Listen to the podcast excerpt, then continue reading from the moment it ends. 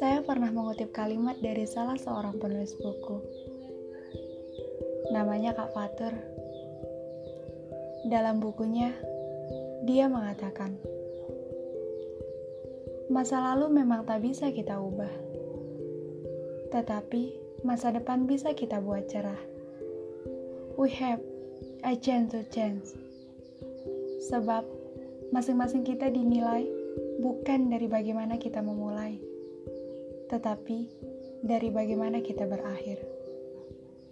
Ya, dan memang benar. Bagaimanapun caranya, bagaimanapun upayanya, kita tidak akan pernah bisa mengubah masa lalu.